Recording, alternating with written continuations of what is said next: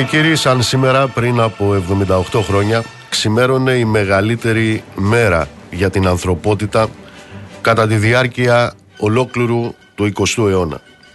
Σαν σήμερα ξημέρωνε πριν από 78 χρόνια η μεγαλύτερη μέρα για την ανθρωπότητα στην αναμέτρησή της με το κτίνος. Ήταν 9 Μάη του 1945 όταν και επισήμως το ναζιστικό φίδι ξεκυλιαζόταν μέσα στη φωλιά του από τον κόκκινο στρατό. Είναι η μέρα που δεν θα χαραμίσουμε την ε, εκπομπή, τουλάχιστον το πρώτο μέρος της, σε προεκλογικούς θεομπέχτες που φτιάχνουν μέχρι προεκλογικά σποτάκια για το πόσο χριστιανοί είναι. Δεν πρόκειται να αντιχαραμίσουμε για τοπικά νομίσματα και για συγκυβερνήσεις τάχα μου αριστερών, ακόμα και με το Βελόπουλο. Δεν πρόκειται να αντιχαραμίσουμε σε αναφορές για προεκλογικά ασφινάκια και εξευτελιστικά εκατομπενιντάρια. Η σημερινή εκπομπή θα είναι αφιερωμένη σε αυτή τη μεγαλύτερη μέρα της ανθρωπότητας.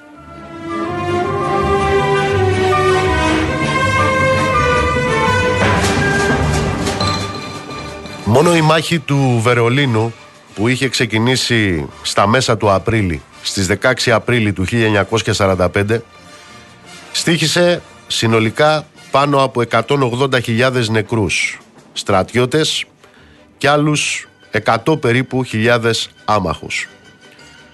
Το τίμημα της ανόδου των ε, Ναζί και των συμμάχων τους στις, στην εξουσία το τίμημα της προσπάθειάς τους για την επικράτησή τους στην Ευρώπη και στον κόσμο στήχησε συνολικά πάνω από 60 εκατομμύρια νεκρούς, στρατιώτες και άμαχους, καθ' όλη τη διάρκεια του Δευτέρου Παγκοσμίου Πολέμου.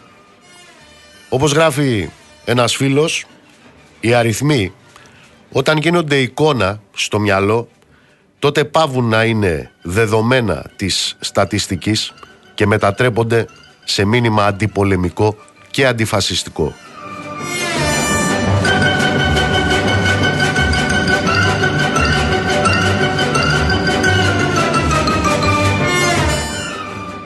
Κάθε άνθρωπος που αγαπά την ελευθερία χρωστάει στον κόκκινο στρατό περισσότερα από ό,τι μπορεί ποτέ να πληρώσει. Έγραφε η Πράβδα το Φλεβάρι του 1942. Η υπογραφή κάτω από εκείνο το κείμενο, κάτω από εκείνο το άρθρο, ανάμεσα στις άλλες επιγραφές και στις άλλες υπογραφές ήταν και του Ernest Hemingway. Αλήθεια, πώς εξηγείται αυτή η σημαντικότερη μέρα για την ανθρωπότητα στον 20ο αιώνα, αυτή η σημαντικότερη μέρα για την ανθρωπότητα στη μάχη της με το κτίνος, με το φίδι, με την υπανθρωπιά, με την απανθρωπιά, να μην μνημονεύεται σχεδόν από κανέναν. Και εδώ αναφέρομαι βεβαίως και στα καθεστωτικά μέσα μαζικής ενημέρωσης της χώρας μας. Πώς εξηγείται αυτή η προσπάθεια να μπει σοφάντισμα στη μνήμη των ανθρώπων; Ας δώσουμε μία εξήγηση. Ήταν Γενάρης του 1927 όταν ο υψηλός προσκεκλημένος έφτανε στη Ρώμη και απευθυνόταν στον ε, Μουσολίνη με τα λόγια που θα σας διαβάσω. Ανοίγουν εισαγωγικά. Το κίνημά σας πρόσφερε υπηρεσία σε ολόκληρο τον κόσμο. Ο μεγάλος φόβος που διακατήχε τον δημοκρατικό ηγέτη ήταν η πιθανότητα να υπονομευθεί ή να υπερθεματιστεί από κάποιον πιο ακραίο από αυτόν. Φαίνεται ότι μια συνεχής μετακίνηση προς τα αριστερά, ένα είδος αναπόφευκτης διολίσθησης στην Άβυσσο, ήταν το χαρακτηριστικό όλων των επαναστάσεων. Το κίνημά σας προσφέρει μία υπηρεσία σε όλο τον κόσμο. Έχει δώσει σε όλο τον κόσμο το απαραίτητο αντίδοτο στο ρωσικό δηλητήριο.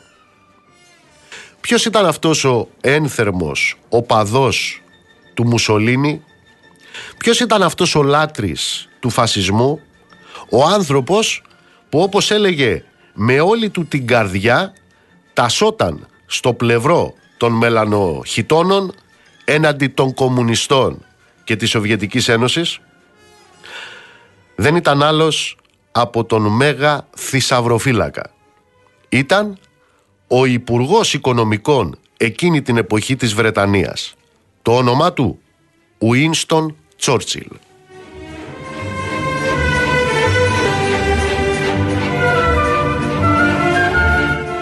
Ένα χρόνο μετά την κατάληψη από τους ε, Ναζί της εξουσίας στη Γερμανία το Γενάρη του 1934 το καλοζωισμένο ακροατήριο χειροκροτούσε με ανυπόκριτο ενθουσιασμό τα λόγια που θα σας διαβάσω. Ανοίγουν εισαγωγικά. Ο εθνικοσοσιαλισμός απελευθέρωσε το Γερμανό εργάτη από τη μέγενη ενός δόγματος, του κομμουνιστικού δόγματος, που ήταν βασικά εχθρικό τόσο για τον εργοδότη όσο και για τον εργαζόμενο. Ο Αδόλφος Χίτλερ επέστρεψε τον εργάτη στο έθνος του. Τον μετέτρεψε σε πειθαρχημένο στρατιώτη της εργασίας και συνεπώς σε σύντροφό μας.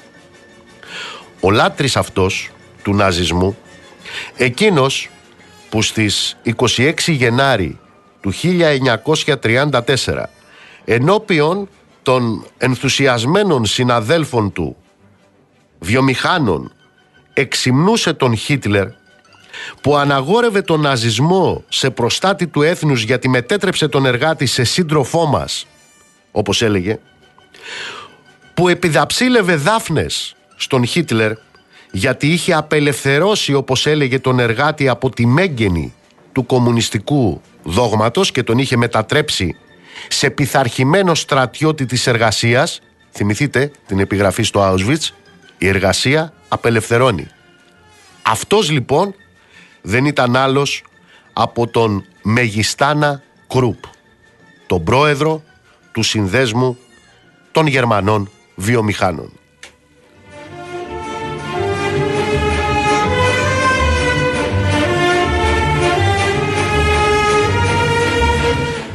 Κάπως έτσι λοιπόν, παρά τις εκκλήσεις της Σοβιετικής Ένωσης προς τους Άγγλους, προς τους Γάλλους, προς τους Αμερικάνους να πολεμηθεί ο ναζισμός, παρά τις προειδοποιήσεις της κομμουνιστικής διεθνούς για τον επερχόμενο υπεριαλιστικό πόλεμο και το φασισμό, φτάσαμε στη Συμφωνία του Μονάχου το 1938. Προσέξτε, έναν ολόκληρο χρόνο πριν από τη συμφωνία μη επίθεσης μεταξύ Ρίμπεντροπ Μολότοφ. Φτάσαμε λοιπόν στη συμφωνία του Μονάχου το 1938 όταν η Αγγλία και η Γαλλία τα έκαναν πραγματικά πλακάκια με το Χίτλερ και με το Μουσολίνι. Και μετά τη συμφωνία του Μονάχου περάσαμε σε εκείνον τον αποκαλούμενο ως παράξενο πόλεμο όπου οι δυτικοί σύμμαχοι επιλέγοντας την τακτική της συμμαχικής πάντα υπονόμευσης της Σοβιετικής Ένωσης που προετοιμαζόταν ενάντια στην επερχόμενη ναζιστική εισβολή δεν έριξαν μισή του φεκιά ενάντια στον άξονα για έξι ολόκληρους μήνες από την έναρξη του Δευτέρου Παγκοσμίου Πολέμου. Σήμερα τα πραγματικά γεγονότα και τα ουσιαστικά συμπεράσματα από την ανίποτη τραγωδία του Δευτέρου Παγκοσμίου Πολέμου επιχειρούνται να συσκοτιστούν και να παραποιηθούν. Φροντίζει άλλωστε το εργαστήριο της παραχάραξης. Μιλάω για ένα εργαστήριο το οποίο παράγει αυτούς τους γνωστούς γυμνοσάλιαγκες της άθλιας θεωρίας των δύο άκρων. Μιλάω για τους εντεταλμένους της ελεηνής αυτής επιχείρησης εξίσωσης του κομμουνισμού με το φασισμό.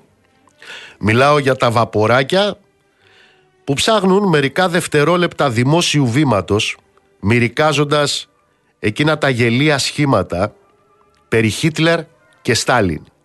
Μιλάω για τους ευρωφοστήρες περί ολοκληρωτισμών. Αλλά τι γνήσιοι ευρωπαϊστές θα ήταν όλοι αυτοί αν δεν λάνσαραν τα από δεκαετίας αντικομουνιστικά μνημόνια της Ευρωπαϊκής Ένωσης, θυμίζω, πριν από τα οικονομικά μνημόνια, πριν από τα μνημόνια που έχουν ρίξει την Ελλάδα στο βάραθρο της φτώχειας και της ανέχειας, οι εκλεκτοί, οι κρατούντες στο Άγιο Δισκοπότηριο της Ευρωπαϊκής Ένωσης, τα πρώτα μνημόνια που έφτιαξαν ήταν τα αντικομουνιστικά μνημόνια. Είναι αυτοί οι οποίοι συναγελάζονται με τους Ναζί στην Ουκρανία, είναι αυτοί που θρέφουν στους κόλπους τους τους Ορμπάν, είναι αυτοί που δημιουργούν τους υπονόμους από τους οποίους ποτίζονται η Λεπέν, η Σαλβίνη και η Μελώνη στην Ιταλία. Είναι αυτοί που μόνο από το 2014, αναφέρομαι στα ταμεία της Ευρωπαϊκής Ένωσης, έχουν χρηματοδοτήσει με τουλάχιστον 2,3 εκατομμύρια ευρώ τις φασιστικές και νεοναζιστικές οργανώσεις της Ευρώπης.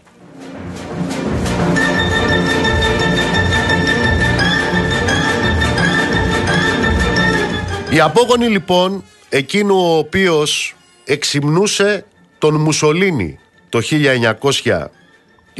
1927 ο Τσόρτσιλ οι απόγονοι εκείνων που παρουσίαζαν τον Χίτλερ ως τον μεγαλύτερο ευεργέτη των βιομηχάνων και των τραπεζιτών ο Κρουπ, ο πρόεδρος του Συνδέσμου των Γερμανών Βιομηχάνων οι απόγονοί τους αυτοί δηλαδή οι οποίοι διαχειρίζονται την εξουσία των κεφαλαιοκρατών έχουν κάθε λόγο να αναποδογυρίζουν την ιστορία και την πραγματικότητα.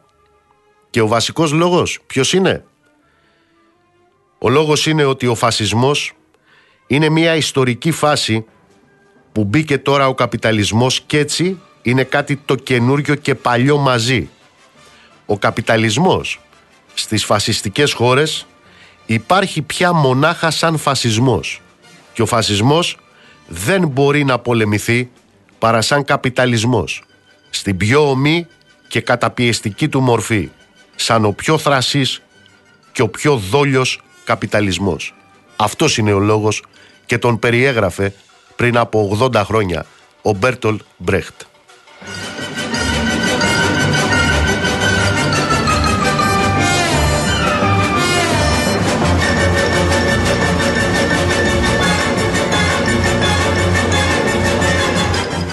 Σήμερα όμως κυρίες και κύριοι ξημέρωσε ξανά η μέρα που θα τους στοιχιώνει για πάντα. Γιατί σήμερα είναι η μέρα που η ιστορία σφραγίστηκε από το κόκκινο του αίματος. Σφραγίστηκε από το χρώμα του δίκιου και της αλήθειας. Και η αλήθεια είναι ότι ο Σοβιετικός στρατός έπαιξε τον κύριο, τον καταλητικό, τον πρωταγωνιστικό ρόλο για την τελική πτώση του ναζιστικού κτίνους. Στις μέρες μας έχουμε μια συστηματική προσπάθεια αμάβρωσης και υποβάθμισης του αγώνα της Σοβιετικής Ένωσης την ίδια στιγμή που διάφοροι προφέσορες αναθεωρητές της ιστορίας που διάφοροι κρατικοί ηθήνοντες άλλοτε δειλά-δειλά και άλλοτε απροκάλυπτα δικαιολογούν ή ακόμα και αποκαθιστούν δοσύλλογους και συνεργάτες όλων αυτών των μοιασμάτων της οικουμένης. Και όλο αυτό γίνεται στο όνομα της θεωρίας, επαναλαμβάνω, των δύο άκρων, όπου επιχειρείται να εξισωθεί ο εκτελεσμένος στον τοίχο της Κεσαριανής με τους ναζί εκτελεστές τους. Όλο αυτό γίνεται στο όνομα ενός δίθεν αντιολοκληρωτισμού που στην ουσία είναι ένας χιδαίος αντισοβιετισμός, ένας χιδαίος αντικομουνισμός. Όταν μιλάμε για τα εγκλήματα του ναζισμού, μιλάμε για εγκλήματα που δεν είχαν προηγούμενο στην ιστορία. Είναι αυτή η συστηματική και με σχέδιο, είναι αυτή η οργανωμένη και με κάθε επισημότητα εξολόθρευση σε οτιδήποτε έμοιαζε, σε οτιδήποτε φάνταζε στον αρρωστημένο τους νου σαν κάτι το διαφορετικό σε σχέση με τη δική τους φιλετική καθαρότητα. Όλο αυτό το έγκλημα δεν είναι κάτι που μπορεί να καλυφθεί πίσω από τη μάσκα ακόμα και μιας ιδεολειψίας. Έχει να κάνει με έναν ολοκληρωτικά συνειδητά σαδισμό και μισανθρωπισμό.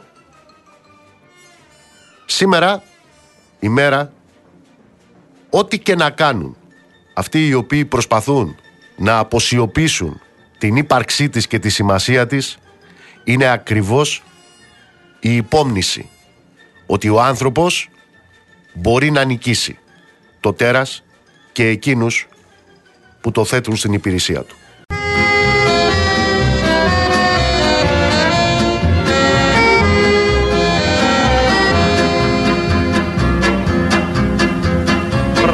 Расцветали яблони и груши, Поплыли туманы над рекой. Выходила на берег Катюша, На высокий берег, на крутой.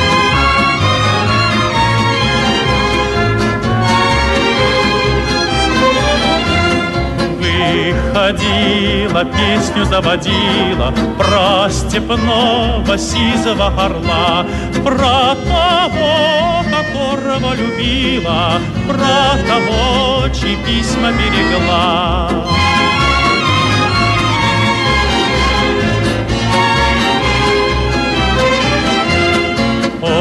ты песня, песенка девичья, Ты лети за ясным солнцем вслед, И бойцу на дальнем пограничье От Катюши передай привет.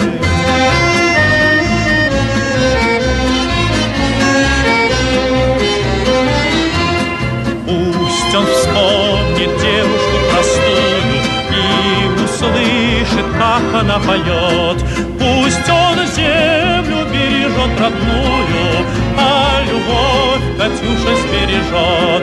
Пусть он землю бережет родную, А любовь Катюша сбережет. Расцветали яблони и груши, Поплыли туманы над рекой. Выходила на берег Катюша, На высокий берег над рукой. Κυρίες και κύριοι, σαν σήμερα ήταν που η ιστορία γράφτηκε από το κόκκινο της σημαίας με το σφυροδρέπανο. Με αυτό το μελάνι γράφτηκε η ιστορία στην αναμέτρηση του ανθρώπου με το τέρας και με το έγκλημα, με την απανθρωπιά και με την ε, κτηνοδία.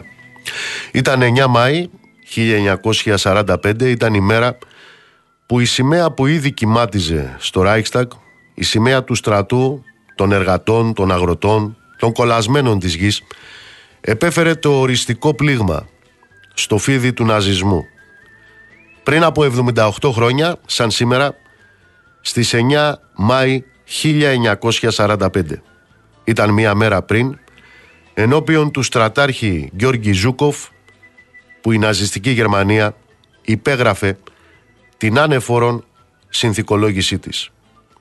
Η νίκη του ανθρώπου εναντίον του φασισμού, η αντιφασιστική νίκη των λαών ήταν γεγονός.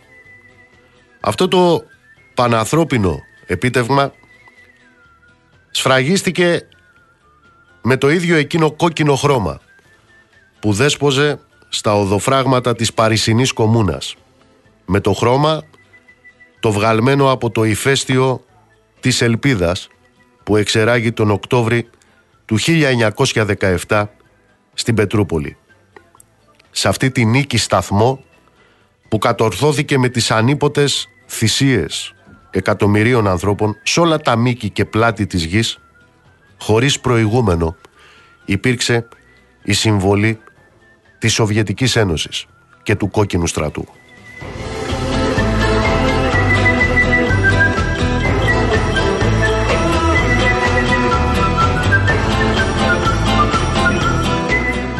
Σε ένα μέτωπο, το μήκος του οποίου κειμενόταν από 3.000 έως 6.200 χιλιόμετρα, ο κόκκινος στρατός έδωσε ενάντια στον ναζισμό αδιάλειπτα μάχες για 1418 μερόνυχτα.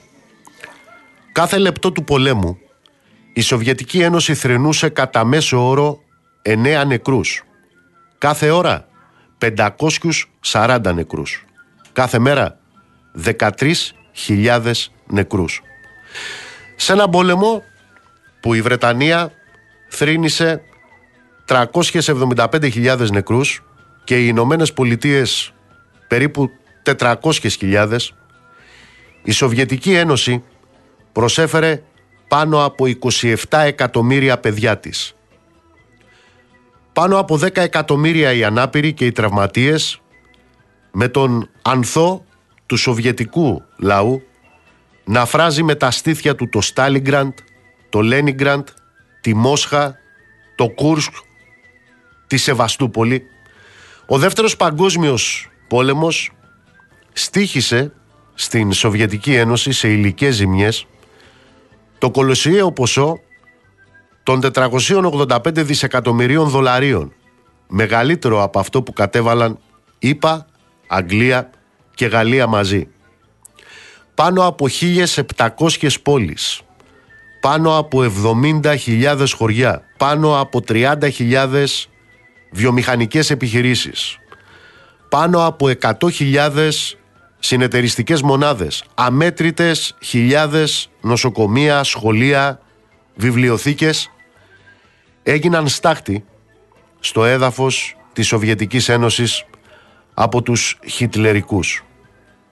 Έτσι γράφτηκε η ιστορία μέχρι τις 9 του Μάη του 1945. Αυτά πρόσφεραν οι κομμουνιστές στον πόλεμο κατά του φασισμού. Αυτή είναι η σχέση του σοσιαλισμού και των κομμουνιστών με το φασισμό. Σχέσεις που το έχω ξαναπεί και θα το επαναλάβω. Τις χωρίζει αίμα το περισσότερο αίμα που χύθηκε ποτέ στην ανθρωπότητα.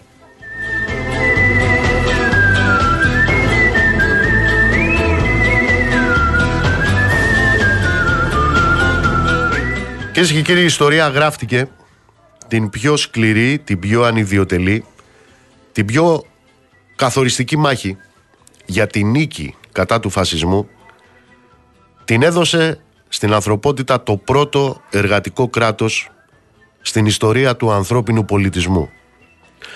Όσοι μιλούν για τον δεύτερο παγκόσμιο πόλεμο από τη σκοπιά του παραχαράκτη και του πλαστογράφου είναι καταδικασμένοι να κουβαλάνε το μπόι που έχει το ψέμα τους.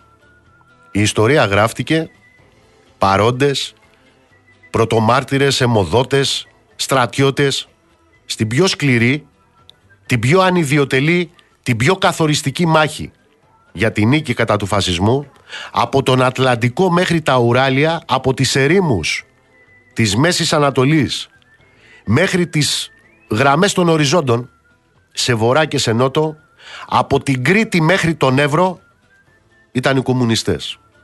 Και πόσο γελοί είναι τελικά οι πλαστογράφοι αν νομίζουν ότι αυτή η εποπτεία μπορεί να λασπολογηθεί ή να λησμονηθεί. Είναι εδώ, είναι εδώ στην Ελλάδα των 700.000 θυμάτων της ναζιστικής θηριωδίας που η 9η Μάη δεν θα πάψει ποτέ να περνάει μέσα από την αθάνατη ψυχή των 200 της Κεσαριανής της Ηλέκτρας, του Μπελογιάννη, του Πλουμπίδη, του Χαρίλαου, του Άρη, του Αντάρτη που έστειλε εκείνο τον περίφημο και περήφανο χαιρετισμό από το Γοργοπόταμο στην Αλαμάνα. Αυτή η μέρα περνάει από την αδούλωτη Κοκκινιά και την Καλογρέζα από τη Βιάνο, το Χορτιάτι, το Κούρνοβο και φτάνει μέχρι το Μανιάκι και το Μεσολόγγι. Αυτή η μέρα, σε τούτο εδώ τον τόπο, σε τούτα εδώ τα χώματα, περνάει από τα άπαρτα βουνά που οι αρματολοί και οι κλέφτες στήσανε χορό με τους μαχητές του Ελλάς, με τους α, αδούλωτους της εθνικής και κοινωνικής απελευθέρωσης της δεκαετίας του 40.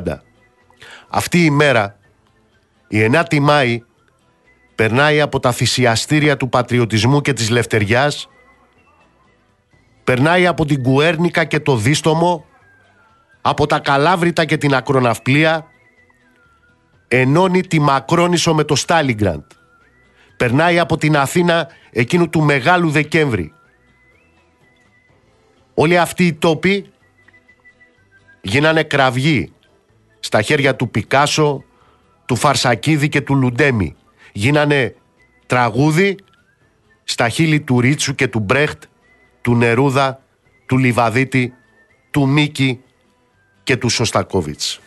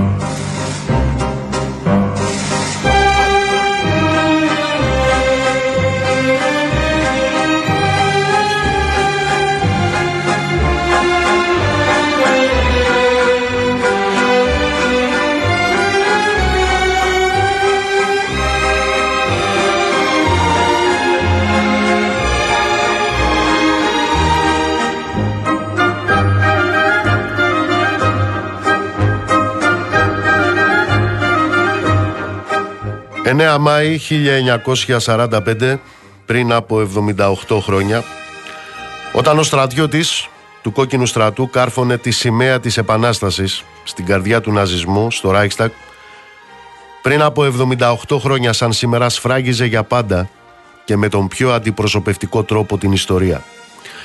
Η σημαία, η βαμμένη με το αίμα εκατομμυρίων που έδωσαν τη ζωή τους και έχτισαν με τα κορμιά τους το μέτωπο που συνέτριψε τις ορδές του Χίτλερ και τους κάθε λογής Κουίσλινγκ δεν λασπώνεται και δεν υποστέλλεται. Αυτή την αλήθεια δεν θα καταφέρουν ποτέ να τη σβήσουν από την ιστορία εκείνοι που βουτάνε την πένα τους στην κοιλιά του Γκέμπελς για να ξαναγράψουν και για να ξεγράψουν έτσι νομίζουν οι ανόητοι την ιστορία. Για τους δεξιούς και τους δίθεν αριστερούς, για τους φιλελεύθερους και τους σοσιαλδημοκράτες υπηρέτες των Κρουπ και των Ροκφέλερ, για αυτούς τους τάχαμου δημοκράτες της άθλιας θεωρίας των δύο άκρων, που με όχημα την Ευρωπαϊκή Ένωση προσπαθούν να συσχετίσουν τον ναζισμό και τον φασισμό με τον κομμουνισμό, που θέλουν να εμφανίζουν τους 200 της Κεσαριανής ίδιους με τους ναζί χιτλερικούς εκτελεστές τους η ιστορική αλήθεια είναι αμήλικτη. Απέναντι στην φρίκη του ολοκαυτώματος, στην απανθρωπιά του ρατσισμού, στο ναζιστικό εσμό που γεννιέται και εκτρέφεται σε αυτά τα ταξικά χαμετυπία των μονοπωλίων, θα υπάρχει αυτή η ημερομηνία. Θα υπάρχει αυτή η φωτογραφία παράσημο της ανθρωπότητας στον αγώνα ενάντια στην κτηνοδία, και θα θυμίζεις στους αιώνες.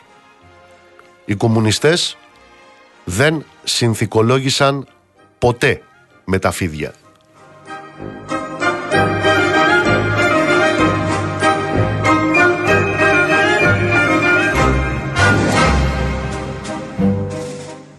Ας μην έχουν καμία αμφιβολία η 9η Μάη του 1945 και η κάθε 9η Μάη που θα ξημερώνει σε αυτόν τον πλανήτη είναι η ημερομηνία που όσο υπάρχουν άνθρωποι θα αποτελεί την διαρκή υπόμνηση ότι οι κουκουλοφόροι του δοσιλογισμού, η κράτα ρόμελ του μαυραγορητισμού, οι χίτες του χτες και οι εγκληματικές συμμορίες του σήμερα, ο υπόκοσμος, οι ταγματασφαλίτες, οι μεταξάδες και οι ρουφογάλιδες του συστήματος που γέννησε τον ναζισμό θα επιστρέφουν πάντα εκεί που ανήκουν, στα καταγόγια των υπανθρώπων.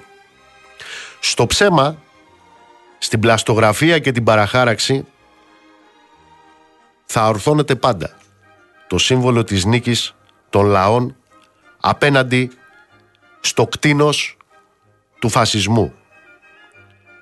Απέναντι στη φρίκη του ολοκαυτώματος, στην απανθρωπιά αυτή του ρατσισμού, σε όλα αυτά τα εκτροφία του ναζιστικού φιδιού από τις Siemens και τις Ford μέχρι τις Deutsche Bank θα υπάρχει πάντα αυτή η ημερομηνία η 9η Μάη και θα υπάρχει πάντα αυτή η φωτογραφία η φωτογραφία με τον στρατιώτη του κόκκινου στρατού να υψώνει τη σημαία με το σφυροδρέπανο στο Reichstag για να θυμίζει πάντα τον αγώνα ενάντια στην κτηνοδία. Είναι η φωτογραφία, είναι η ημερομηνία που σφράγισε για πάντα με τον πιο αντιπροσωπευτικό τρόπο την ιστορία. Και θα θυμίζει στους αιώνες ό,τι και να κάνουν την αλήθεια. Θα θυμίζει στους αιώνες ότι όταν εδώ στην Ελλάδα οι μαχητές του Ελλάς έδιναν όρκο πίστης στο βιός του εργάτη και του αγρότη, όρκο πίστης στη Λευτεριά, οι ταγματασφαλίτες του Παπαδόγκονα έστελναν ευχετήρια τηλεγραφήματα στο Χίτλερ. Η ιστορία γράφεται κάθε μέρα. Και η 9η Μάη θα θυμίζει πάντα ότι γράφεται χωρίς ρεαλιστικές τάχα μου ανακυβιστήσεις, χωρίς απαράδεκτους συμβιβασμούς, χωρίς υποκλήσεις στις αυταπάτες, χωρίς διαπραγματεύσεις και χωρίς επανά διαπραγματεύσεις και βεβαίως χωρίς κανένα συμβιβασμό με εκείνη την άθλια πλευρά της ιστορίας εκείνων που το σύστημά τους εποάζει τα φίδια στον κόρφο του. 9 Μάη 1945. Κόκκινο στράτος.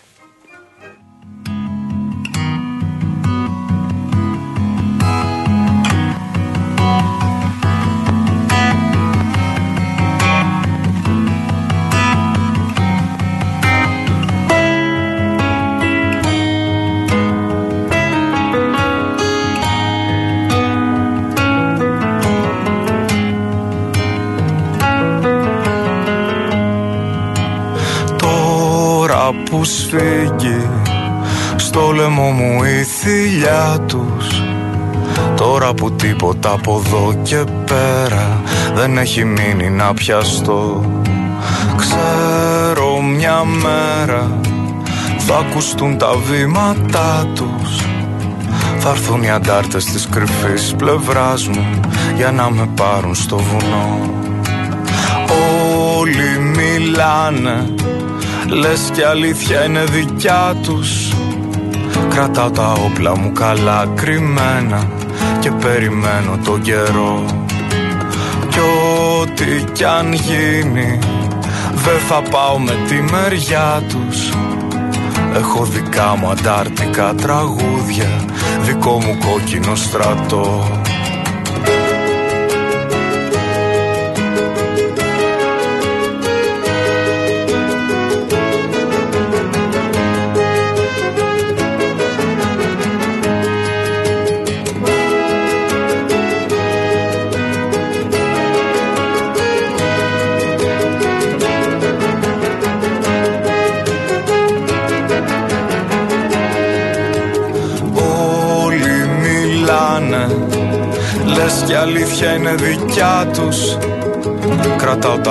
μου καλά κρυμμένα Και περιμένω τον καιρό.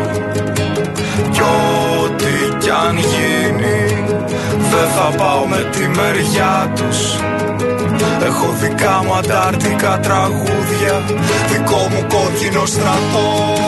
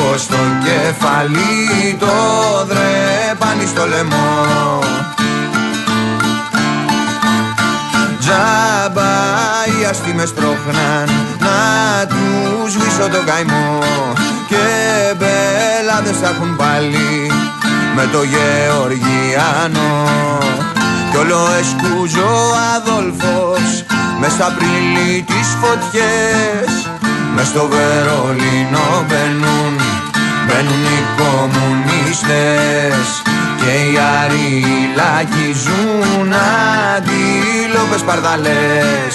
Ωχ, μου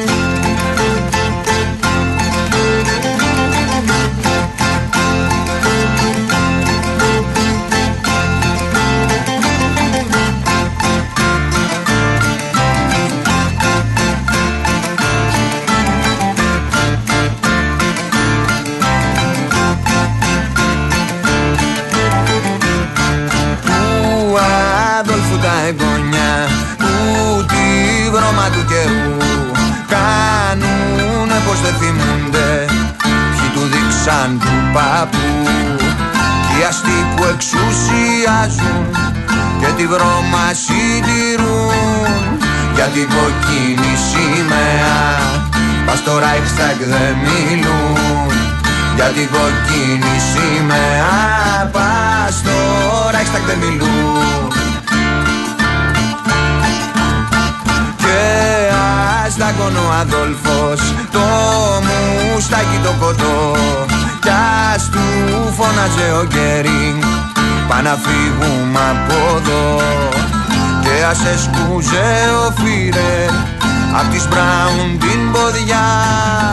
Ρε παπά που θα πέσει Απ' τους Ζουκόφ τα παιδιά.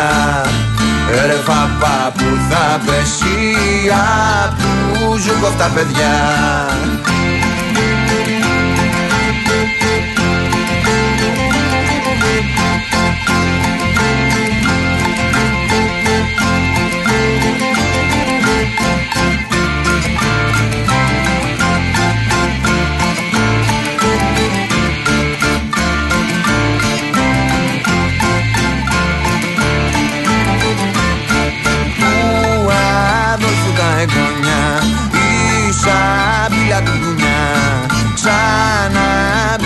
Μαργίζα στον αστόν το τζαμπούκα.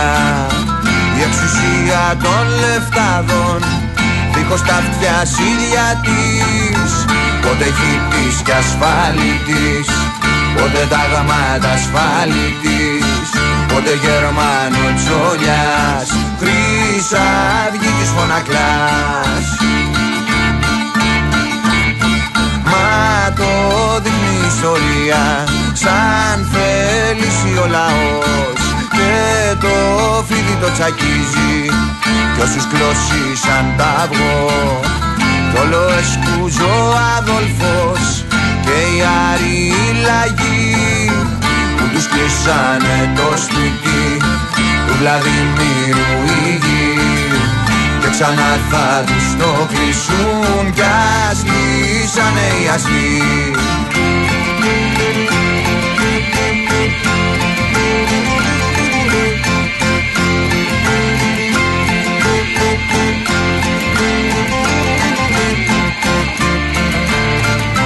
Καλησπέρα, καλησπέρα σε όσους μπήκατε τώρα στη συχνότητα. Δεύτερη ώρα της εκπομπής Real FM 97 και 8 στην Αθήνα. Αντώνης Μορτάκης στη ρύθμιση του ήχου. Βάση Ακούτρα στο τηλεφωνικό μας κέντρο. Στο 211-200-8200 ηλεκτρονική τρόπη επικοινωνίας με SMS, γραφετερία, κενό, το μήνυμά σας και αποστολή. Στο 19600 με email στη διεύθυνση στούντιο παπάκι realfm.gr. Νίκος Μπογιόπουλος στα μικρόφωνα του αληθινού σταθμού της χώρας. Θα είμαστε μαζί μέχρι τις 9. Μιλήσαμε λοιπόν για το ωραίο, για το μεγάλο, για το συγκλονιστικό. 78 χρόνια σήμερα συμπληρώνονται από τη νίκη του ανθρώπου. Ενάντια στο τέρας, ενάντια στο φίδι, ενάντια στην κτηνοδία του ναζισμού. Πάμε λοιπόν μετά το ωραίο, το μεγάλο, το συγκλονιστικό να προσγειωθούμε στην προεκλογική μας περίοδο. Λοιπόν, η προεκλογική περίοδος έχει από πολλά. Έχει θεομπαίχτες, είδαμε και αυτό. Είδαμε προεκλογικά σποτ ε, υποψηφίων οι οποίοι τονίζουν πόσο χριστιανοί είναι. Έχουμε πλέον και τοπικά νομίσματα μετά τις Δήμητρες. Ε, έχουμε και διάφορους ε, αριστερούς κατά τα άλλα να λένε ότι θα κάνουν συγκυβέρνηση και με το Βελόπουλο άμα κάτσει. Ε, έχουμε εξευτελιστικά εκατομμενιντάρια. Έχουμε ε, την κυβέρνηση να κουνάει ένα χαρτάκι και να λέει ότι είναι του Γενικού Λογιστηρίου του κράτους και να αποδεικνύεται ότι αυτό το χαρτάκι το έφτιαξε ο διορισμένος από την ίδια Γενικός Γραμματέας. Έχουμε τον κύριο Τσίπρα ε, να λέει ότι ο Βαρουφάκης ήταν με το Σόιμπλε το 2015 αλλά το 2023 περιμένει ψήφο ανοχής από το Βαρουφάκη, από αυτόν που ήταν με το Σόιμπλε δηλαδή το 2015.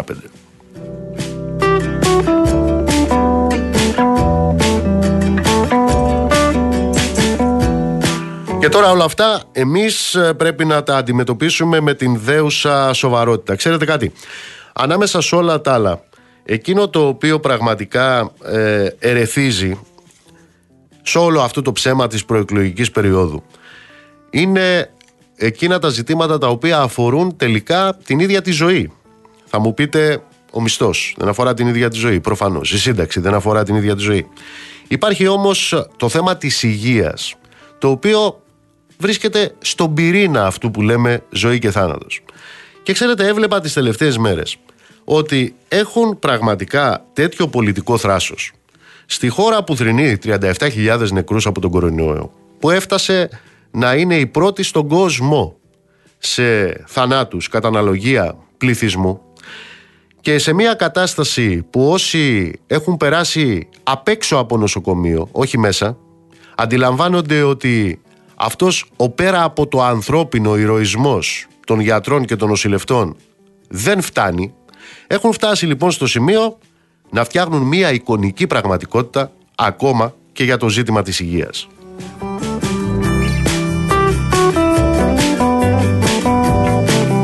Προσέξτε λοιπόν τι συμβαίνει στη χώρα την ώρα που κυκλοφορούν αυτά τα διάφορα προεκλογικά σποτάκια. Στις ΣΕΡΕΣ έχουμε πανσεραϊκό συλλαλητήριο την Τετάρτη, έχει οργανωθεί για τις 14 ε, Ιούνιου, για την υπεράσπιση του δημόσιου χαρακτήρα του νοσοκομείου των Σερών και την πλήρη στελέχωσή του με μόνιμο προσωπικό.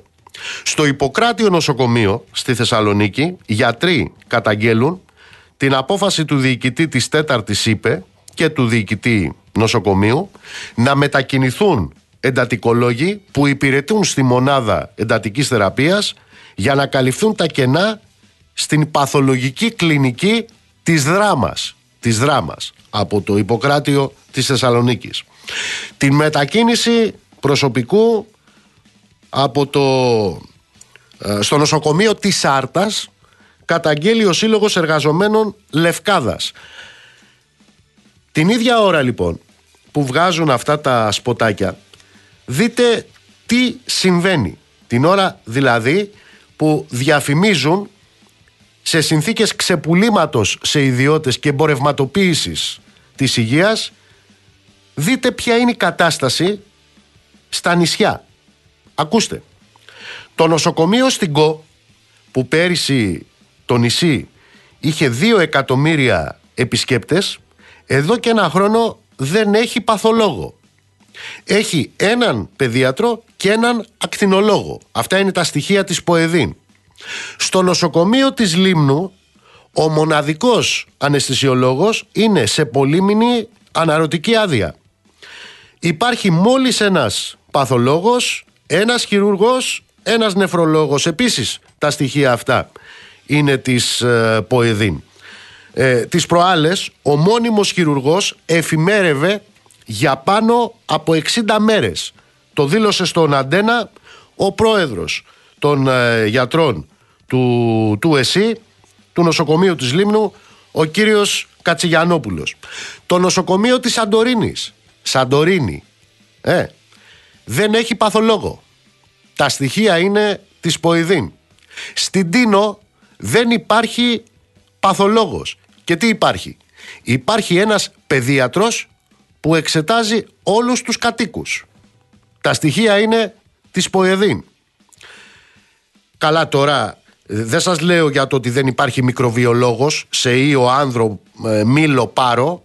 Ε; Εδώ δεν έχουμε άλλους γιατρούς μικροβιολόγους, θα ψάχνουμε τώρα. Στην Άξο, τα επίγοντα περιστατικά τα εξυπηρετεί μόλις ένας αναισθησιολόγος και ένας ακτινοδιαγνώστης. Στο γυναικολογικό τμήμα στην Άξο δεν υπάρχει ούτε ένας γιατρός.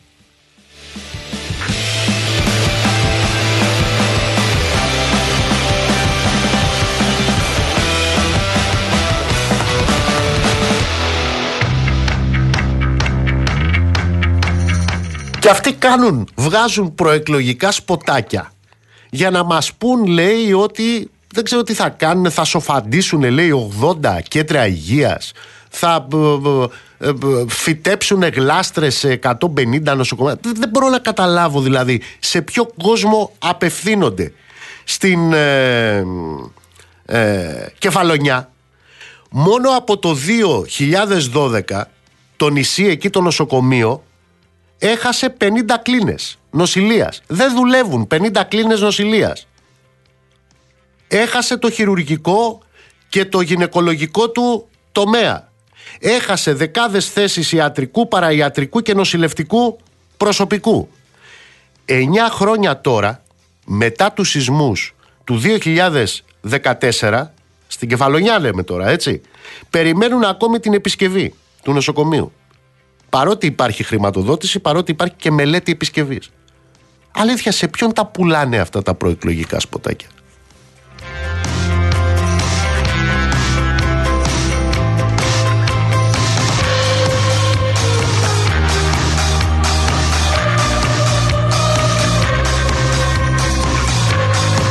Αλλά επειδή είναι περίφημη η κατάσταση στον τομέα της υγείας, ε, γι' αυτό μάλλον ε, δεν μας χρειάζονται φάρμακα από ό,τι καταλαβαίνω, κύριε Ψαριάννε. Καλησπέρα. Καλησπέρα κύριε Μπογιόπουλε, καλησπέρα στους ακροατές σας. Είναι μαζί μας ο κύριος ε, Αδαμάντιος Ψαριανός, είναι μέλος του Διοικητικού Συμβουλίου του Φαρμακευτικού Συλλόγου Αττικής. Κύριε Ψαριανέ, τι γίνεται με τα φάρμακα, έχουμε λήψεις; Ε, έχουμε λήψεις, έχουμε λήψεις. Ε, αυτή την περίοδο πάλι υπάρχει έξαρση αυτού του προβλήματος που λέγεται λήψη των φαρμάκων.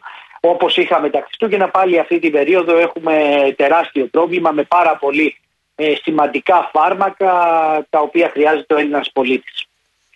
Τι ε, ακριβώς συμβαίνει, για δώστε μα δώστε μας μια εικόνα. Ναι. Ήδη δυστυχώς ε, πάρα πολλές πολυεθνικές εταιρείες ε, έχουν αρχίσει και αποσύρουν φάρμακα ε, από την ελληνική αγορά.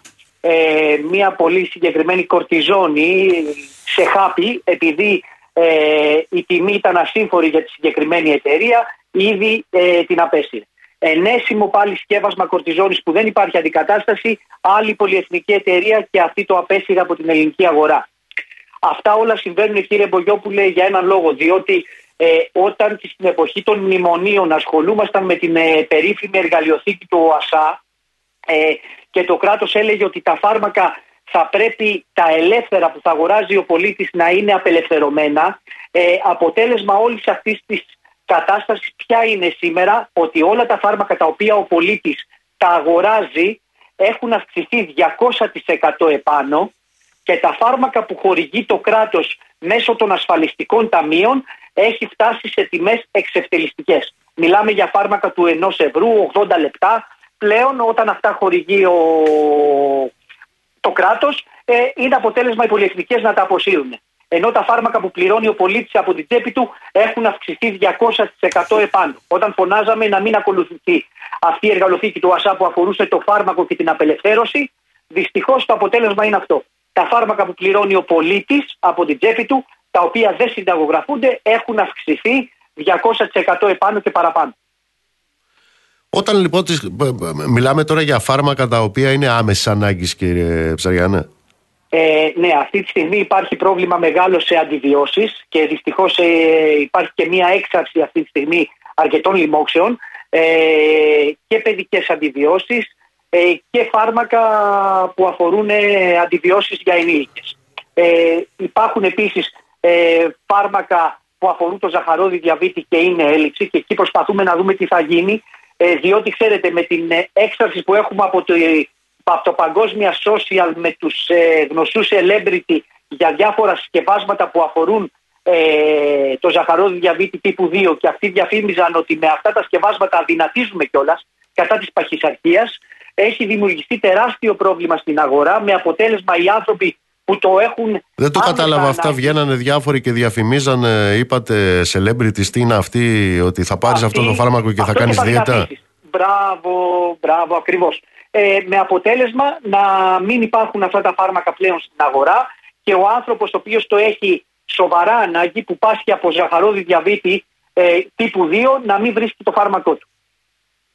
Ε, είναι τραγική η κατάσταση αυτή τη στιγμή στις ελλείψεις. Καθημερινά προσπαθούμε και μιλάμε μεταξύ μας οι συνάδελφοι φαρμακοποιοί, μήπως έχει ξεμείνει κάπου ένα κουτάκι για να μπορέσουμε να εξυπηρετήσουμε, να στείλουμε τον πολίτη να πάει να πάρει είτε αντιβίωση είτε κάποιο φάρμακο που αφορά άλλα νοσήματα. Μάλιστα. Να δυνάτιζε τουλάχιστον. Αλλά φαντάζομαι θα είναι σαν εκείνο που έδινε ο Βελόπουλος για να βγάλει μαλλιά, αλλά δεν έβγαλε το ίδιος.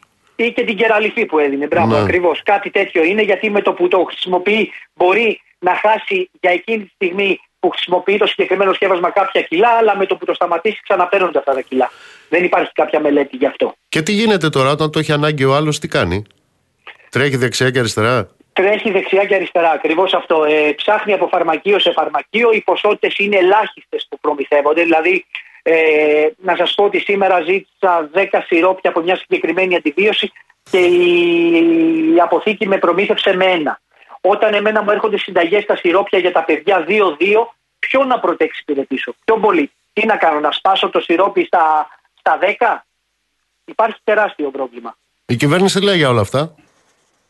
Η κυβέρνηση πιέζει, δυστυχώς για εμένα δεν κάνει καλά τη δουλειά του ο ΙΦΕΤ.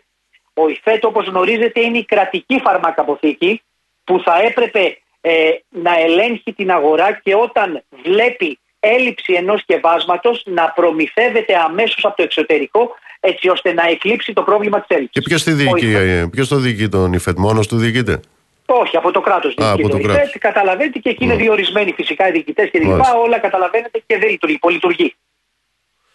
Μάλιστα. Και τι κάνουμε τώρα, κύριε Ψαριάννη. Ε, να βάλει ο Θεός το χέρι του. Αυτό δεν έχω να πω κάτι άλλο.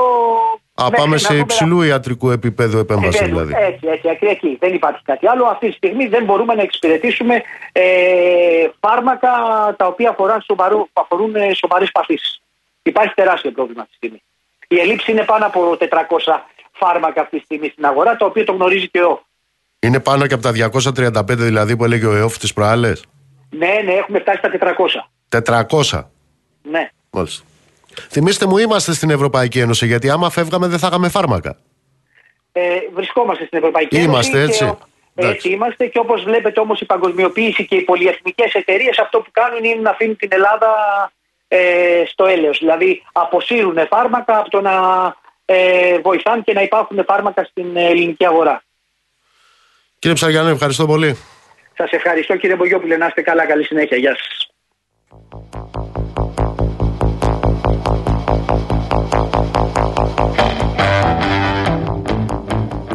Λοιπόν, πάρτε τώρα τα προεκλογικά του σποτάκια, κυρίως το κυβερνητικό πρέπει να σας πω έτσι, και βάλτε το δίπλα, βάλτε το δίπλα στην ενημέρωση που είχαμε από τον α, Φαρμακευτικό Σύλλογο Αττικής.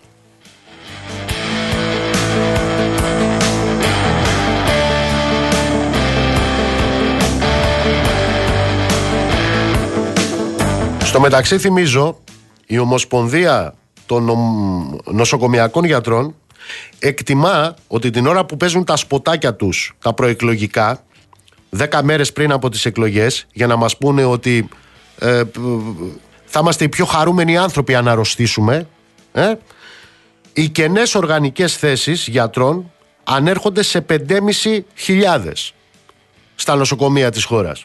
Ενώ στο λοιπό προσωπικό οι ελλείψεις φτάνουν μέχρι και τις 25.000.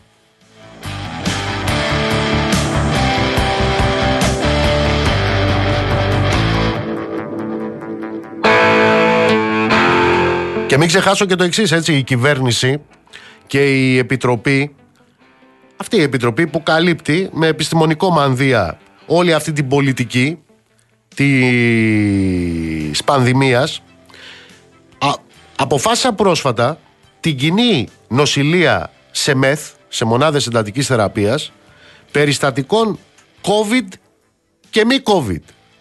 Να το πω απλά αυτό. Αυτό σημαίνει ότι ενώ οι γιατροί θα μας σώζουν από ένα έμφραγμα, θα μας σώζουν από το εγκεφαλικό, θα μας σώζουν από το τροχαίο, θα μας σώζουν από το προγραμματισμένο χειρουργείο, στη συνέχεια θα νοσηλευόμαστε σε κοινές μεθ με ασθενείς COVID, γιατί ξέρετε δεν τέλειωσε η πανδημία. Εδώ είναι η πανδημία. Εδώ είναι. Θα κολλάς λοιπόν μετά κορονοϊό και αν ομιγέννητο πάμε στόπων χλωερών ή στόπων αναψύξεως θα λένε ότι ξέρω εγώ πήγες από κάτι άλλο εκτός από κορονοϊό ή δεν ξέρω εγώ από τι. Αυτά συμβαίνουν την ώρα που παίζουν τα προεκλογικά τους σποτάκια στην τηλεόραση. Την ώρα που οι ασθενείς περιμένουν 14 και 18 ώρες στα επίγοντα για να τους εξετάσει ένας γιατρός, ο οποίος τρέχει βέβαια σαν τον τρελό. Ε, βάλτε λοιπόν τώρα την πραγματικότητα που βιώνετε στην κανονική και πραγματική ζωή δίπλα στα προεκλογικά τους σποτάκια και έχω μία πρόταση. Πηγαίνετε σε 10 μέρες και ψηφίστε τους.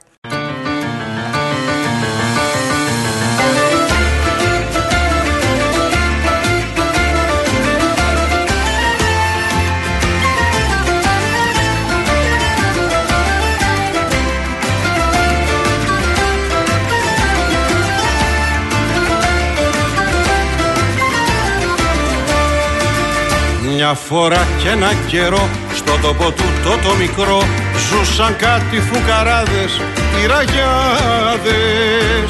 Κοτσαμπάσιδες, πασάδες και σεβάσμιδες ποτάδες Κυβερνούσανε τη χώρα καλή ώρα. Κοτσαμπάσιδες, πασάδες και σεβάσμιδες ποτάδες Κυβερνούσανε τη χώρα καλή ώρα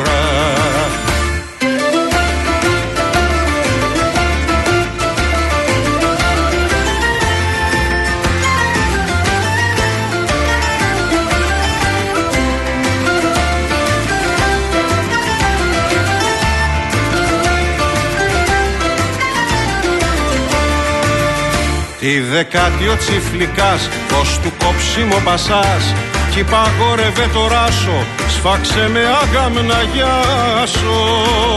Κοτζαμπάσιδες πασάδες και σεβάσμιδες ποτάδες Κυβερνούσανε τη χώρα, καλή ώρα.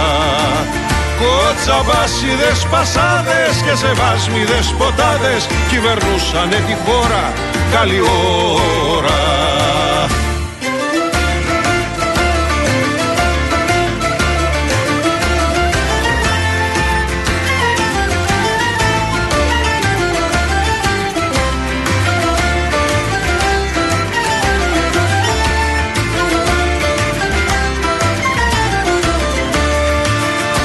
Έτσι τρεις από κοινού πίναν το αίμα του λαού Αφού τότε τσιφλικάδες ήσανε οι μπουρζουάδες.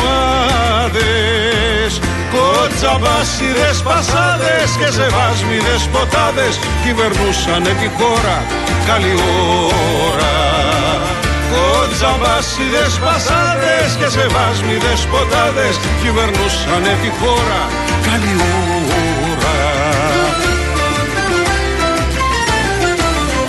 Λοιπόν, πρέπει να σας πω ότι το τραγούδι που ακούσαμε, η εκτέλεση, η ερμηνεία που ακούσαμε, η εκδοχή που ακούσαμε είναι ένα κέρασμα προς εσάς από τον μεγάλο ε, Χρήστο Λεοντή και τον αγαπημένο μου φίλο, το Μίλτο, τον Πασχαλίδη. Ο Χρήστος Λεοντής γιορτάζει φέτος 60 χρόνια πολιτισμού, δημιουργίας, ανάσας και οξυγόνου που μας έχει προσφέρει απλόχερα και αυτή η γιορτή θα συνδυαστεί των 60χρονων με νέο δίσκο ο οποίος θα κυκλοφορήσει το φθινόπωρο. Ένας νέος δίσκος ο οποίος ετοιμάζεται ε, είναι χειροποίητος τον φτιάχνει τώρα ο Λεοντής μαζί με τον Μίλτο Πασχαλίδη.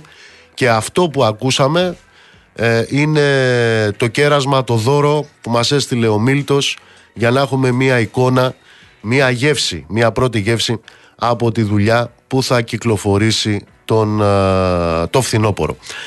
Χρόνια πολλά μαέστρο. Λοιπόν, σε 10-12 μέρες έχουμε εκλογές, αλλά έχουμε εκλογές και αύριο στα πανεπιστήμια. Κύριε Αρζόγλου, καλησπέρα. Καλησπέρα σας και στους ακροατές σας. Μαζί μας είναι ο κύριος Παντελής Αρζόγλου, είναι μέλος του Κεντρικού Συμβουλίου της Κομμουνιστικής Νεολαίας, μέλος του Διοικητικού Συμβουλίου του Φυσικού στην Αθήνα και υποψήφιος με την Πασποδαστική, φαντάζομαι, κύριε Αρζόγλου. Σωστά, σωστά, όπως τα λέτε. Πέρυσι πρώτη δύναμη Πασποδαστική; Πέρσι πρώτη δύναμη, μεγάλο βήμα μετά από 35 χρόνια στα ελληνικά πανεπιστήμια που ήταν πρώτη δύναμη η κυβερνητική πλέον παράταξη της Δάπνου του Φουκού ε, και φέτος ε, κάνουμε προσπάθεια, παλεύουμε δηλαδή να πάμε για το μεγάλο άλμα. Αυτό είναι και το σύνθημά μας για τις φετινές εκλογές. Φέτος οι συνθήκες οι εκλογικές θα είναι με αυτοπρόσωπη παρουσία και πέρσι βέβαια είχαμε τα θέματα της πανδημίας. Πώς είναι φέτος η κατάσταση; Βεβαίω, κανονικά αύριο προσέρχονται οι φοιτητές σε όλα τα πανεπιστήμια, ψηφίζουν διαζώσεις με την ταυτότητά τους από τις 7 το πρωί μέχρι τις 7 το απόγευμα, με μικρές διαφοροποιήσεις ανά πανεπιστήμιο.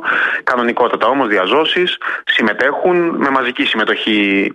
Ε, επιδιώκουμε να γίνουν οι φοιτητικές εκλογές όπως αντίστοιχα έγιναν και φέτος και ευελπιστούμε και φαίνεται ότι θα γίνουν ε, και τη φετινή χρονιά. Με το μεγάλο άλμα φέτος να κρίνεται στην προσπάθεια η Πασπουδαστική να αναδειχθεί και πάλι πρώτη δύναμη με μεγάλο γκρέμισμα ξανά της κυβερνητικής ε, παράταξης της ΔΑΠ. Πράγμα που αντικειμενικά θα εκφράζει και μια μεγάλη καταδίκη στην κυβερνητική πολιτική, στην πολιτική όλων των κυβερνήσεων και ένα μεγάλο βήμα στην, ε, στο ζωντάνεμα πολύ περισσότερων ε, συλλόγων, στο δυνάμωμα της διεκδίκησης. Έχει υποπέσει την αντίληψή μου, έχουν υπάρξει τοποθετήσεις, έχουν υπάρξει καταγγελίες της Πασμουδαστικής για επιχείρηση νοθείας, κυρία Ζόγλου. Ε, σωστό είναι αυτό. Είναι σοβαρές ε, καταγγελίες σε πολλούς συλλόγους που μαζεύονται, είναι η αλήθεια, πανελλαδικά σε ένα μεγάλο αριθμό. Ε, αυτό που φαίνεται είναι ότι η κυβερνητική παράταξη της ε, ΔΑΠ και η ίδια η κυβέρνηση είναι σε ένα πανικό. Ε, από τη μεγάλη προσπάθεια δηλαδή χιλιάδων φοιτητών και φοιτητριών να αλλάξουν από πέρσι κιόλας ε, την, την κατάσταση συγγνώμη, ε, σε πολύ περισσότερους ε, συλλόγους, να τους ζωντανέψουν, να μπουν και οι ίδιοι στη μάχη της διεκδίκησης καλύτερων σπουδών, ενός καλύτερου μέλλοντος, επαγγελματικών δικαιωμάτων και άλλων πλευρών που αφορούν ε, τη ζωή μας και τα δικαιώματά μας.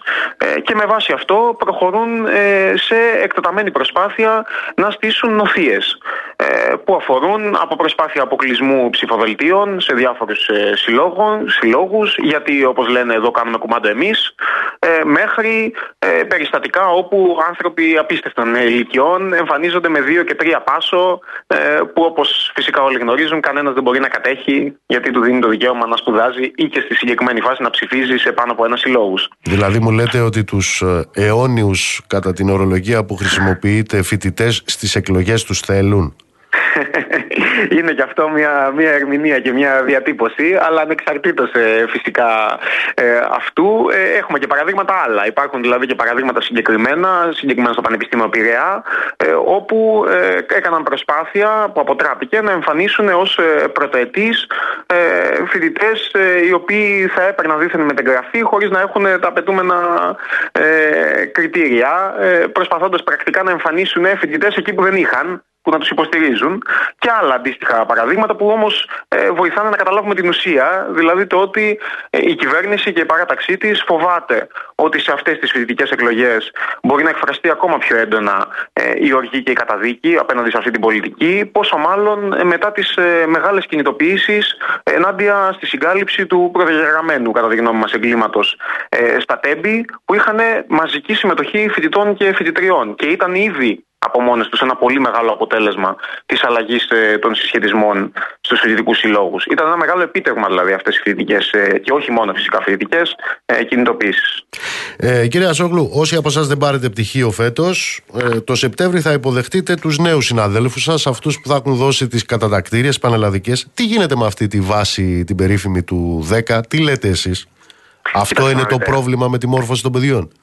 Αυτό ακριβώς είναι ένα, ένα ζήτημα που σχολιάζετε κι εσείς, δηλαδή ότι το πρόβλημα που αφορά το μορφωτικό επίπεδο των ε, μαθητών και αντίστοιχα φυσικά επεκτείνεται και το μορφωτικό επίπεδο στα πανεπιστήμια και τους όρους ε, σπουδών, δεν αφορά ε, μόνο ή κυρίως ε, την ελάχιστη βάση εισαγωγής αφορά τον τρόπο με τον οποίο διαμορφώνεται το σημερινό σχολείο και αντίστοιχα ε, το σημερινό πανεπιστήμιο. Ε, στο σχολείο όσον αφορά και την κατεύθυνση για ένα στενό εξεταστικό κέντρο και την κατεύθυνση ε, το επόμενο διάστημα ούτως ή άλλως και μετά στο πανεπιστήμιο για ε, αποφύτους οι οποίοι θα προετοιμάζονται για τη συγκεκριμένη κατάσταση στην αγορά εργασίας, φτηνούς δηλαδή και ευέλικτους για την αγορά εργασίας, πράγμα που αντικειμενικά τόσο στο σχολείο όσο και στο πανεπιστήμιο οδηγεί σε υποβάθμιση του μορφωτικού ε, επίπεδου. Ε, ανεβαίνει δηλαδή η κατεύθυνση για δεξιότητες ε, και πέφτει η κατεύθυνση για ολοκληρωμένη αντίληψη, γνώση, μόρφωση, αντίληψη του κόσμου γύρω μας κλπ. Αυτό είναι τελικά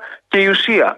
Και το αποτέλεσμα είναι σε πολλές περιπτώσεις οι χαμηλές ε, βαθμολογίες, που φυσικά μπορεί και να προβληματίζουν πολλούς και είναι φυσιολογικό. Άρα λοιπόν, μαζί με την κατάργηση της ελάχιστης βάσης εισαγωγής, που φυσικά διεκδικούμε, αντίστοιχα διεκδικούμε και την κατάργηση της Τράπεζας Θεμάτων, που θέσπισε τα προηγούμενα χρόνια ο ΣΥΡΙΖΑ και διατήρησε και η κυβέρνηση της Νέας Δημοκρατίας, και άλλων παραγόντων που αφορούν τόσο το σχολείο όσο και το πανεπιστήμιο, που διαμορφώνουν ε, αυτό το χαμηλό μορφωτικό επίπεδο που είναι τελικά και το ζητούμενο. Πείτε μου κάτι τελευταίο. Ε, τα Εσείς είστε ένας άνθρωπος που ζει στα πανεπιστήμια, πανεπιστήμια είστε φοιτητής. Προσπαθώ να κρύψω τη ζήλια μου και για το, το χρόνο που έχει περάσει αλλά και για τις συνθήκες υπό τις οποίες βιώνει κανείς την καθημερινότητα. Ε, τα πανεπιστήμια είναι αυτό το εκολαπτήριο παρανομίας όπως ε, περίπου εμφανίζεται από τους θεματοφύλακες της πανεπιστημιακής αστυνομίας Κοίταξτε, πριν ε, απαντήσω και στην ουσία φυσικά του, του ερωτήματος, ε, η αλήθεια είναι ότι δεν μπορούμε να μην πούμε ότι αυτή είναι μια συζήτηση που δεν υπάρχει αυτή τη στιγμή μέσα στα, στα πανεπιστήμια. Δηλαδή, τους φοιτητές τους προβληματίζει η κατάσταση που αφορά τις σπουδές τους, το αν έχουν εστία για να μείνουν, το αν έχουν βιβλία και αν αυτά θα τα πληρώνουν όπως ήταν ε, οι νόμοι που ψηφίστηκαν το προηγούμενο διάστημα. Νόμος πλαίσιο, για παράδειγμα, που προέβλεπε την ε, επιβολή επιπληρωμή ε, συγγραμμάτων και αντίστοιχα επέκταση των διδάκτρων, ζητήματα που καταργήθηκαν στην πράξη ε, μέσα από τον αγώνα, τη διεκδίκηση. Ε, άλλα ζητήματα φυσικά που αφορούν τους όρους ε, σπουδών, αντίστοιχα τους όρους ζωής, πιστηριασμοί, για παράδειγμα το προηγούμενο διάστημα, η ακρίβεια. Αυτά είναι τα πραγματικά προβλήματα και τα άγχη των ε, φοιτητών. Και με αυτά πρέπει, κατά τη γνώμη μας, και σε αυτό συμβάλλουμε, να ασχολούνται οι φοιτητικοί σύλλογοι.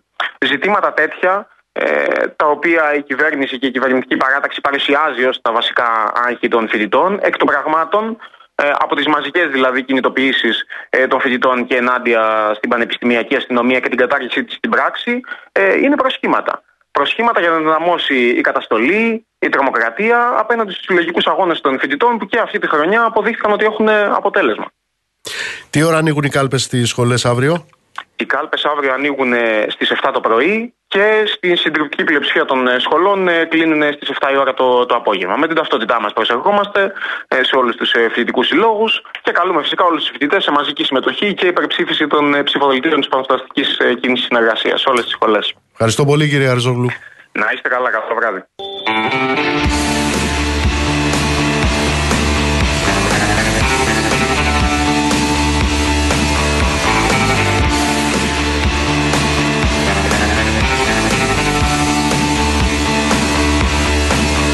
Μεσημέρι χτυπάνε στο γραφείο. Μέτρο τους τύπους το πόνο μέτρο Είμαι τρεφτάρι με έχουν κλείσει στο σφαγείο. Σήμερα εσύ, αύριο εγώ. Χτυπούν το βράδυ στην ταράτσα τον Αντρέα. Μέτρο τους χτύπους το αίμα μέτρο Πίσω από τον τοίχο πάλι θα είμαστε παρέα. Τακ τακ, εσύ τακ τακ εγώ.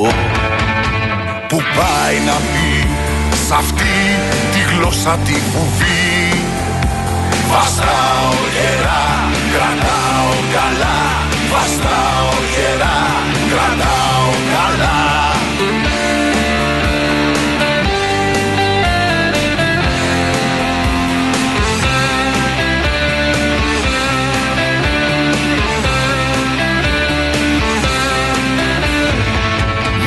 Σε το σφαγείο μας θυμάρει και το κελί μας κόκκινο ουρανό. Μες στις καρδιές μας αρχινάει το πανηγύρι. Τακ τακ, εσύ, τακ τακ, εγώ. Που πάει να πει σ' αυτή τη γλώσσα τη βουβή. Βαστάω γερά, κρατάω καλά. Βαστάω γερά, κρατάω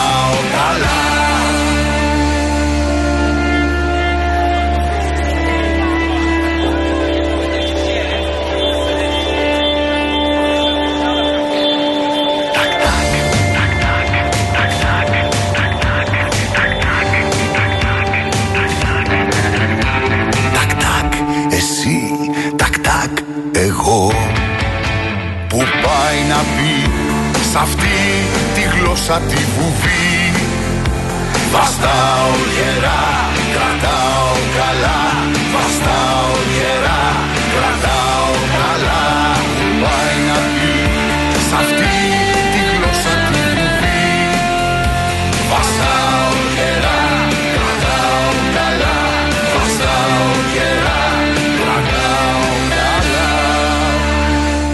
Αυτό που ακούσατε, αυτό το εξαιρετικό πείραγμα του Μίκη, του Μίκη Θοδωράκη.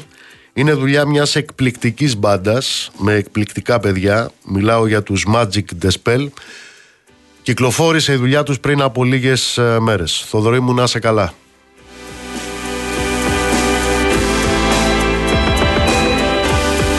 Να στείλω πολλούς χαιρετισμούς στον αγαπημένο μου φίλο τον Γιάννη τον Αγγέλου. Καλησπέρα στην Ξανθή, στη Ζωή. Καλησπέρα στον Παναγιώτη στο Μόντρεαλ. Καλησπέρα στη Βάσο που πάει να ακούσει το Θανάση. Καλησπέρα στην Αδριάνα και στην Όλγα. Καλησπέρα στον Νικόλα, στη Σταυρούλα, στο Βαγγέλη, στο Γιώργο στην Πετρούπολη. Καλησπέρα στον Άγγελο που μας ακούει από την Αγγλία, το Βαγγέλη που μας ακούει από τα Χανιά, τον Αριστίδη, τον Παναγιώτη, τη Σοφία. Να είστε όλοι και όλες καλά.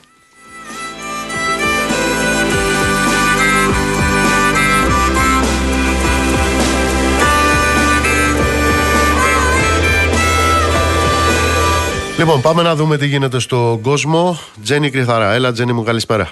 Καλησπέρα. Πού πάμε; Θα ξεκινήσουμε από τη μεγαλειώδη διαδήλωση στη Σερβία. Δεκάδες χιλιάδες άνθρωποι συμμετείχαν σε αυτή τη διαδήλωση στο Βολιγράδι κατά της ένοπλης βίας στη χώρα. Μετά από τις δύο μαζικές επιθέσεις με πυροβολισμούς που πραγματοποιήθηκαν την προηγούμενη εβδομάδα και από αυτές τις επιθέσεις η μία σε σχολείο, να θυμίσω, 17 άνθρωποι έχουν χάσει συνολικά τη ζωή τους, μεταξύ των οποίων 8 παιδιά στο δημοτικό σχολείο, ενώ δεκάδες είναι ακόμη οι τραυματίες.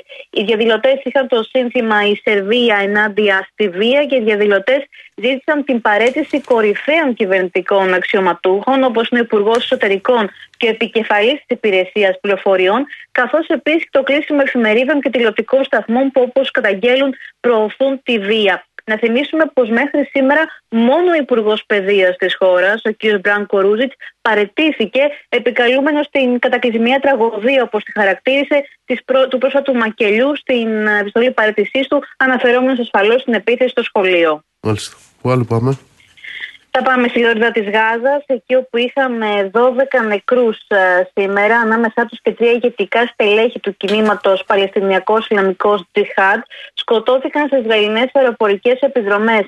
Σε μια επιχείρηση που σύμφωνα με τον Ισραηλινό στρατό είχε ως στόχο ακριβώς μέλη αυτού του κινήματος, Ωστόσο, αξίζει να σημειωθεί πως ε, αυτές οι Ισραηλινές επιδρομές λαμβάνουν χώρα τη στιγμή που δεν έχει συμπληρωθεί ούτε καν μία εβδομάδα από την ανακοίνωση της συμφωνίας κατάπαυσης του πυρός με Αιγυπτιακή μεσολάβηση μετά τη νέα κλιμάκωση της βίας ανάμεσα στον Ισραηλινό στρατό και τις δυνάμεις των Παλαιστινίων. Μάλιστα. Ε, δεν σε χαιρετάω ακόμα για να σου πω ότι, αλλά πριν το πω αυτό, αναφέρομαι σε ένα μήνυμα, έχεις δίκιο, Λευτέρη μου. Ακόμα και η έκθεση της Εξεταστικής Επιτροπής του Ευρωκοινοβουλίου για τη διερεύνηση της χρήσης του λογισμικού του Πίγασους και τα αντίστοιχα αυτά κατασκοπευτικά λογισμικά ε, αποδεικνύει, καταγράφει, αναγνωρίζει τη μεγάλη έκταση παρακολούθηση και το φακέλωμα που συστηματικά ε, πραγματοποιεί η ΕΕΠ με ευθύνη της κυβέρνησης Νέας Δημοκρατίας και του ίδιου του Πρωθυπουργού εναντίον πολιτικών προσώπων, κομμάτων, δημοσιογράφων, ε, στρατιωτικών και χιλιάδων άλλων ανθρώπων. Βεβαίως ένα πράγμα δεν υπήρξε μέσα σε αυτή την έκθεση. Οι παρακολουθήσεις και οι υποκλοπές των ε, τηλεφωνικών επικοινωνιών της έδρας Κεντρικής Επιτροπής του ΚΚΕ. Έτσι. Αυτά δεν υπήρξαν, αλλά για αυτά θα τα πούμε αύριο. Λοιπόν, γιατί σε κράτησα, ε, Τζένι μου. Ε, τι μέρα είναι σήμερα; 9 Μαΐου. Τι έγινε σε 9 Μαΐου του 1945? Είχαμε τη μεγάλη νίκη της Σοβιετικής Ένωσης απέναντι στους Ναζί. Γι' αυτό λοιπόν και εμείς θα κλείσουμε με τον ύμνο, τον εθνικό ύμνο της Σοβιετικής Ένωσης, της χώρας που έδωσε το μεγαλύτερο αντίτιμο στη μάχη του ανθρώπου με το τέρας. Έτσι θα κλείσουμε σήμερα. Να είστε καλά, ψυχή βαθιά. Το ραντεβού μας είναι αύριο στις 7 το απόγευμα.